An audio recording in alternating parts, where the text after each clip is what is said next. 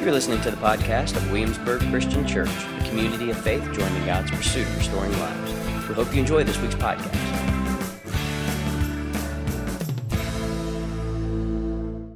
I've been reading a book written by a pastor theologian named Fleming Rutledge. And in one of her sermons that she records in the book, she has a phrase, and the phrase stuck with me.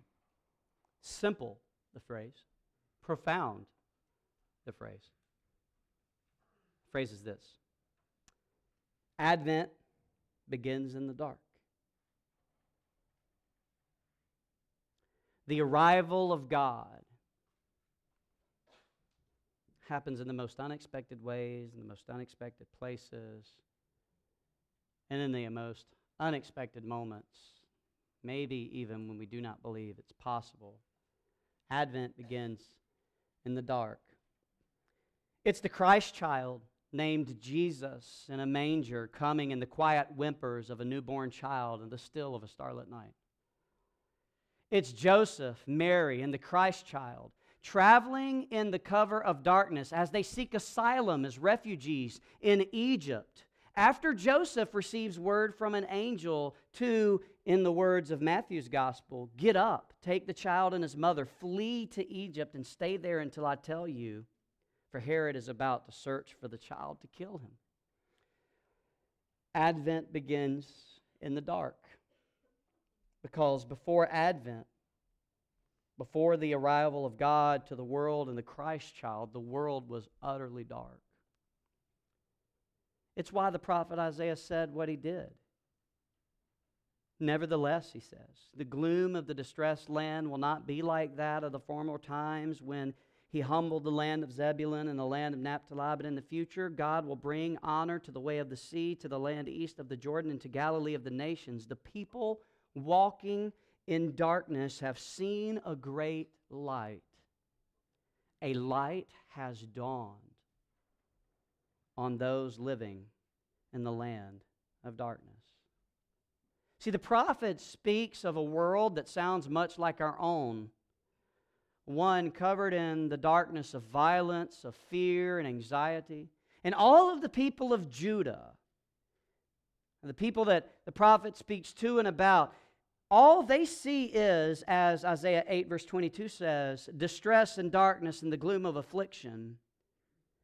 And, and uncertain of where to turn, they look for help, but in all the wrong places. Sounds a little bit like us. They look, they look for help in, in the false gods, they look for help in the dead, they look for help in their political leaders. Isaiah 8, 19 to 20 overwhelmed by the darkness that covers them, they look to anyone or anything for light and for hope, just like us. And so Isaiah imaginatively proposes a time when this great light would dawn on the way of the sea, he says, which ran through Galilee.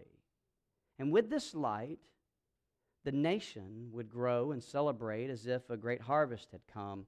With this light, he tells us, the rod of oppression would be lifted and all military gear would be burned as fuel for fires. With this light, he tells us, the land would be filled with hope and peace and joy and new possibilities, while oppression and war would one day no longer exist. This light, the prophet says, would come with the birth of a child who would be the light of the world, which is why the prophet says, For a child will be born for us, a son will be given to us, and the government will rest on his shoulders. See, there, there, in the midst of the darkness, is the Advent announcement. The birth announcement of the Christ child, announcing that the fortunes of Israel and Judah, as well as the whole earth, will turn on the birth of a child. And this birth announces hope and breaks the claims of the darkness that blinds us to the consequences of the things that happen that bring about a paralyzing fear, a gut wrenching anxiety, and these unending wars. However, the claims of this birth announcement will not rest on man made governments popular to our heart's desire, but instead will rest on the government that the Christ child will bring a different kind of government in the midst of all other governments that summon us to a different way of life and understanding the world. And this will happen because God promised it so. See, Advent begins in the dark because the world was lost in darkness. And even though the one Isaiah said would be a light has dawned, he makes a claim. He makes a claim about a kind of light that, is, that has come, but not yet fully come. He says it has dawned. Because darkness still exists in the land, but a light has dawned. But there's still darkness in the land. And we know it to be true. It's the darkness of stories of mass shootings or wildfires raging. It's the stories of political oppression or various forms of discrimination. It's the stories, it's the darkness of stories of, of addiction or a cultural of sexualization, of unexplainable suffering and other tragic situations. It's the darkness of stories like these that lead people to question whether or not God is good, that lead people to question God's goodness or the church's witness, that lead people to question whether or not the light has really dawned. And maybe sometimes we question it too. But the Apostle Paul knew these stories, see. And even though Advent began in the dark and brightly lit the way to God through the life, death, resurrection, and ascension of the Christ child, Paul knew that the darkness would at times cloud our eyes from the light. So Paul writes to the church of the Thessalonians in 1 Thessalonians 5, verse 1. He says this About the times and the seasons, brothers and sisters, you do not need anything to be written to you, for you yourselves know very well that the day of the Lord will come just like a thief in the night. And when they say peace and security, then sudden destruction will come upon them like labor pains on a pregnant woman, and they will not escape. But you, brothers and sisters, read it with me, are not in the dark for this day to surprise you like a thief. For you are all children of light and children of the day. We do not belong to the night or the darkness. So then let us not sleep like the rest, but let us stay awake and be self controlled. For those who sleep, sleep at night. Those who get drunk, get drunk at night.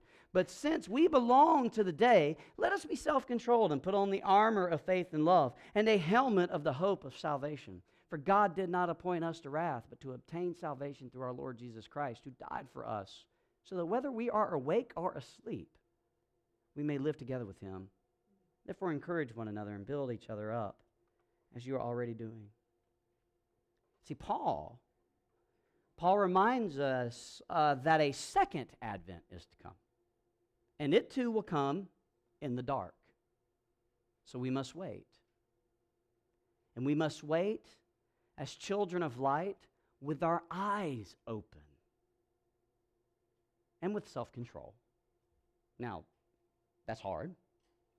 So, self control meaning with our impulses and reactions to the darkness in check, which includes social media. See, we wait as children of light, even though we are wearied by the world that we have actually shaped in our own image. We're wearied by our need for judging and complaining by our need for dealing out contempt and pointing the finger at someone else. We're wearied by our dehumanization of others for political reasons we believe to be rational and logical. We, we are wearied by the anxiety of economics. We're wearied by the frantic activity of everyday life and its busyness. We're just, we're weary. But as the first advent begins in the dark, in a land of darkness filled with seemingly insurmountable struggle, fear, anxiety, death dealing world politics, and relentless commitments to violence, the second advent. The second advent begins in the dark. But when Christ returns at the second advent, it's not going to be like the first. He's not going to come in the quiet whimpers of a newborn child in the still of a starlit night. He's going to come instead in a triumphant procession of great glory and power as the King of Kings. And that same light that broke through the darkness in the first advent grew up and one day said to a bunch of followers, I am the light of the world. Anyone who follows me will never walk in the darkness, but will have the light of life.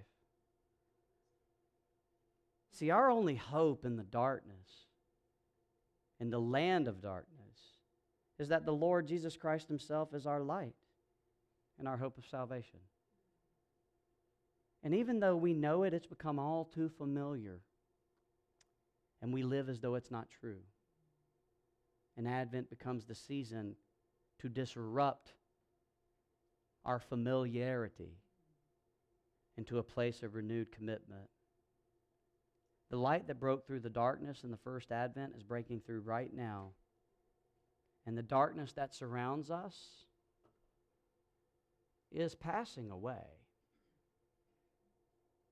See, we must also remember that this season of hope has no content apart from the honest acknowledgement of the hopelessness and darkness in the world that still surrounds us. Has no content if we're unwilling to see the world as it is.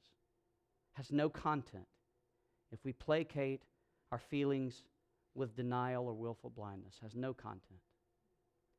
As Fleming Rutledge said in, in that book, Hope is a very meager concept if it is not measured against the godlessness of the forces that assail the creation in the evil present age and the fierce love of God that is coming to purge and to cleanse. See, here's the thing, church. Here's the thing. Hope Hope is not seeing the world as it is and longing for how we believe it should be. That's not hope. Hope is seeing the world as it is and longing for the world we believe is to come. That's hope.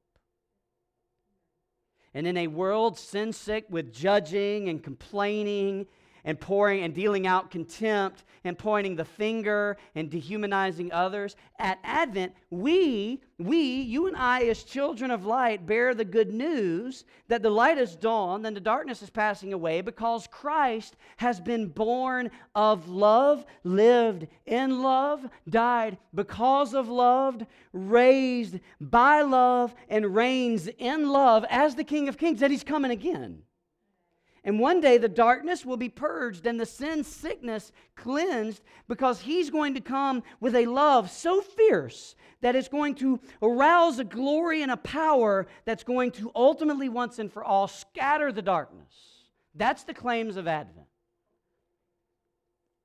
And so then we, in the meantime, as we wait, we, who, as Paul said, belong to the day, not the night, the day, we, the baptized and believing, we, we step into the darkness. We don't run from it. We don't deny it. We step into the darkness, and we do so clothed with the armor of faith and the helmet of the hope of salvation. And then rather than judging, we choose truth spoken in love. Rather than complaining, we choose gratitude. Rather than dealing out contempt and pointing the finger at someone else, we first confess our sins and choose to deal out compassion. See, we we can be unafraid of the darkness because we know that Advent begins in the dark. The light that is Christ the King has come, and by him we see more clearly. So in the land where darkness still dwells, we wait with our eyes open. We wait with our eyes open in anticipation and hope for the second advent. We look with our eyes open for his second advent while we come to the Lord's table each week with the bread and the wine. We look with our eyes open wide open for a second advent as we wait to hear a word from God in the scriptures. We look with our eyes wide open for a second advent as we gather together to sing hymns and songs of praise and lament. We look with our eyes wide open as we gather together for the second advent, waiting the second advent as we sit in the silence. We look with our eyes wide open for a second advent while with sober awareness, you and I confess that we are a part of what is wrong with the world, with our complicity to it all, while at the same time, while at the same time, rejoice, despite it all, that we are invited to play a part of what God is doing to make all things right. Because Jesus is our hope. The hope of the world has come and is coming again. You're listening to the podcast of Williamsburg Christian Church, a community of faith joining God's pursuit of restoring lives. We hope you enjoy this week's podcast.